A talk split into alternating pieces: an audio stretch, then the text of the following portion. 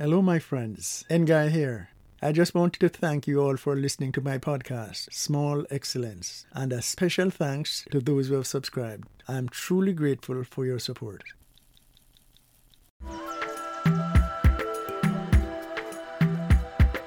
Before we begin, it behoves me to mention that in my research for this episode, the names Arawak and Taino were used interchangeably when referring to Jamaica's indigenous people. Some sources, such as the Jamaica Information Service, suggest Taino is the name of the indigenous people, while Arawak is their spoken language. During this episode, I will refer to the indigenous Jamaicans as Tainos. Welcome to Small Excellence, where I discuss various nations around the world. I'm your host, Nguy. This season, we are speaking about my homeland, Jamaica. In this episode, I want to share the story of Jamaica under colonial rule. On his second voyage to the Americas, Christopher Columbus discovered Jamaica May 3, 1494. He claimed the island in the name of King Ferdinand and Queen Isabella of Spain, though it was not settled for another 15 years. When the Spanish first captured Jamaica from the Tainos, they continued using the Taino name for the island, Jamaica, eventually changing the name to Jamaica. For a period in the early 16th century, the island was called Jamaica and Jamaica simultaneously. The island remained a Spanish colony for approximately 150 years. Columbus first heard of Jamaica from the indigenous inhabitants of present-day Cuba, who were comprised of Tainos, Cibones, and Guanahatabeys. Because the indigenous Cubans referred to Jamaica as the land of blessed gold, Columbus believed there was much gold to be had there. To his dismay, when he arrived in Jamaica, there was no gold on the island. After annexing the island, the Spaniards tortured and killed many of the Tainos during the process of taking their land, ultimately enslaving the remaining Tainos, forcing them to grow sugarcane and tobacco. Due to the harsh treatment, agonizing labor, and European diseases, the Tainos on the island all died within 50 years of their initial encounter with the Europeans. In their stead, West Africans were brought in to take the place of Tainos as slaves because they were essentially more robust. Thus, they fared better in terms of being able to withstand the barbarisms of the Spaniards. Under the Spanish, the development of Jamaica was unspectacular. Spain showed little interest in the island. Consequently, not many settlers came to live there. In 1509, Columbus's son Diego Columbus directed a conquistador, Juan de Esquivel, who would become the first governor of Jamaica to increase colonization efforts on the island. The settlement of Jamaica was finally underway with the island's first official capital called Seville de la Nueva, or New Seville, which was no more than a glorified village of about 80 citizens. This was the first permanent European settlement on the island located in what is currently St. Ann's Parish. Due to the health concerns that arose from Sevilla La Nueva's proximity to a mangrove swamp, the settlement was relocated twice, once in 1518 and finally in 1534, when it was renamed Villa de la Vega and later called Santiago de la Vega or San Diego de la Vega, present day Spanish town. San Diego de la Vega became the capital under Spain because it had many excellent buildings, developed roads, along with an outstanding water supply system. This, however, was a poor choice as a capital because it didn't have a port, and without a port, commerce was limited, and with that, so too was the development of the island.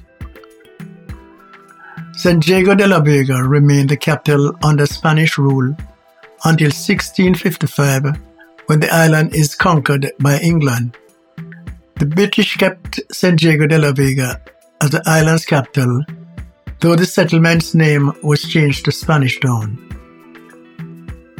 As of 2022, Spanish Town holds the title as the capital of a country in the Western Hemisphere, aka the Americas, for the longest continuous period from 1534 to 1872, which is more than 300 years. At the time of this European colonial expansion, there were two types of colonies settler colonies and slave colonies. Settler colonies were territories in which people from the occupying country would migrate to the New World with the intention of remaining. A slave colony functioned more like an outpost that was used to supply products, which were mostly agricultural and raw material to the occupying country. Jamaica was a slave colony under Spain because not very many Spaniards ever settled there, making the relationship between Spain and Jamaica a country and town relationship, where Jamaica was the country, the rural area with the natural resources, and Spain was the town, the city region, and consumer of the natural resources. Think the Hunger Games were the districts. Jamaica, in this instance, supplied the capital, Spain. The lack of Spaniards inhabiting the island is the primary reason the British experienced very little resistance in conquering and occupying the territory for themselves. Spain wasn't interested in making Jamaica a settler colony. Although Jamaica was conquered by the British in 1655, it remained a disputed Spanish territory until 1670, when through the Treaty of Madrid, Spain, also known as the Godolphin Treaty, Spain officially transferred control of Jamaica to England.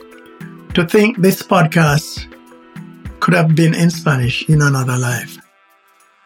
After the English Civil War in 1649, Charles I, the then king, was tried and executed.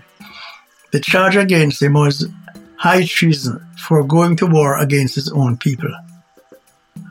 Oliver Cromwell became Lord Protectorate of England, Scotland, and Ireland in 1653. In 1654, Oliver Cromwell commanded Admiral Penn and General Venables to take Hispaniola from Spain. They met overwhelming resistance and had to abandon the venture. So as not to return to England empty handed, Penn and Venables attacked and conquered Jamaica in 1655 as a conciliatory prize for their previous failure in Hispaniola. Jamaica remained a British colony from 1655 to 1962. When the British conquered Jamaica from Spain, the Spaniards set their slaves free. These slaves ran into the hills and became known as the Maroons. The Maroons lived in very inaccessible parts of the hill country, so the English were unable to recapture them. The British instead actively took part in and further developed the chattel slavery trade of West Africans in the Americas. They also treated their slaves with the same amount of savagery as the Spanish via subjugation through various acts of violence. The system of chattel slavery was so callous that even the slave owners' children from relations with slave women were born into bondage. No matter the infraction or perceived offense by a slave, the form of punishment was severe dehumanizing and by design meant to deter others from doing the same. Types of punishments were whipping, imprisonment, shackling, branding, burning, hanging, and mutilation. Sometimes even rape was used as a form of punishment. Punishments were meted out in full view of other slaves. In the case of whipping, more than one slave driver was used in administering the beating. because one individual became so tired during the process. In spite of the punishments, some slaves attempted to escape from their life in bondage. Escaped slaves were hunted down with dogs and guns. Those who were recaptured were severely punished, and repeat offenders were even killed. Bakra is a word that originated during this time, with multiple meanings rooted in the realities of plantation life and flogging as a punishment. The first definition was white person and or slave master. A second and more gruesome meaning is defined as being whipped by an overseer or slave driver until the back was torn raw. The word itself is a combination and shortening of the words back and raw. It must be remembered that slave drivers were slaves themselves. To maintain their position and not be relegated to working in the fields or to some lower position, they would visit extreme acts of brutality on other slaves. The life of a Jamaican slave was short lived. Due to poor working conditions, very long working hours, 10 to 16 hours, six days a week, excessive cruel punishments, and inadequate nutrition. Once condemned to a life of bondage, the average life expectancy was seven years. Diseases and the deficiency in medical knowledge at the time were contributing factors to the high death rate on the Jamaican plantations, with the death rate of the slaves being higher than that of their birth rate. This encouraged an increase in the importation of people to be enslaved. It is said that when a plantation acquired a slave, it would take them three and a half years to clear all the expenses for that slave and make the expected profit. Slavery under the British went on for approximately 160 years in Jamaica. While the abolitionist movement must be commended for its role in ending the practice of slavery, there were additional contributing factors such as the economic cost of slave produced sugar Sugar produced via slave labor became more expensive and less profitable than sugar produced by non slave labor. The slave trade was abolished in 1834, and a four year transitional period was put in place to extend slavery. Theoretically, no additional people were transported from West Africa to be sold as slaves in any British territories.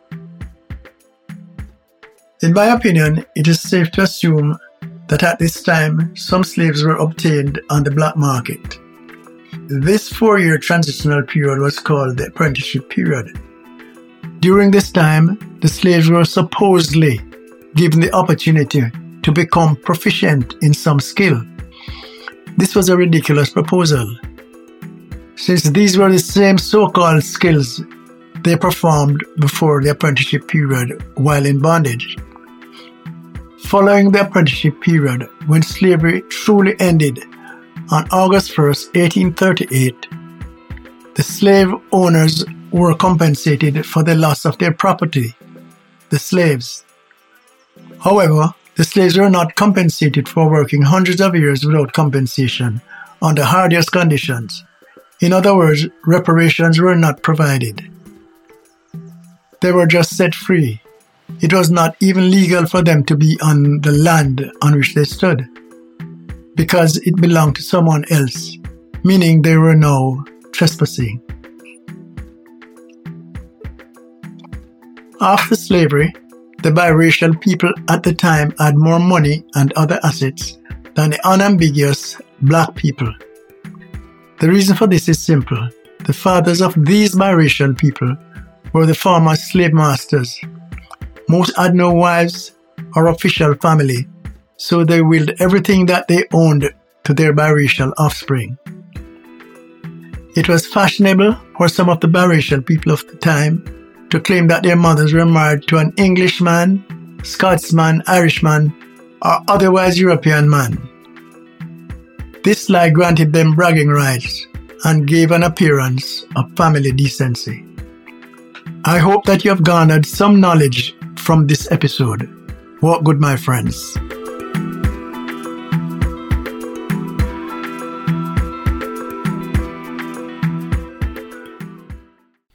Small Excellence is expanding and is excited to announce our new online shop, Small Merchandise. The store features a capsule collection dedicated to Jamaica. Go to www.smallmerchandise.shop. That is www.smallmerchandise.shop and take a look.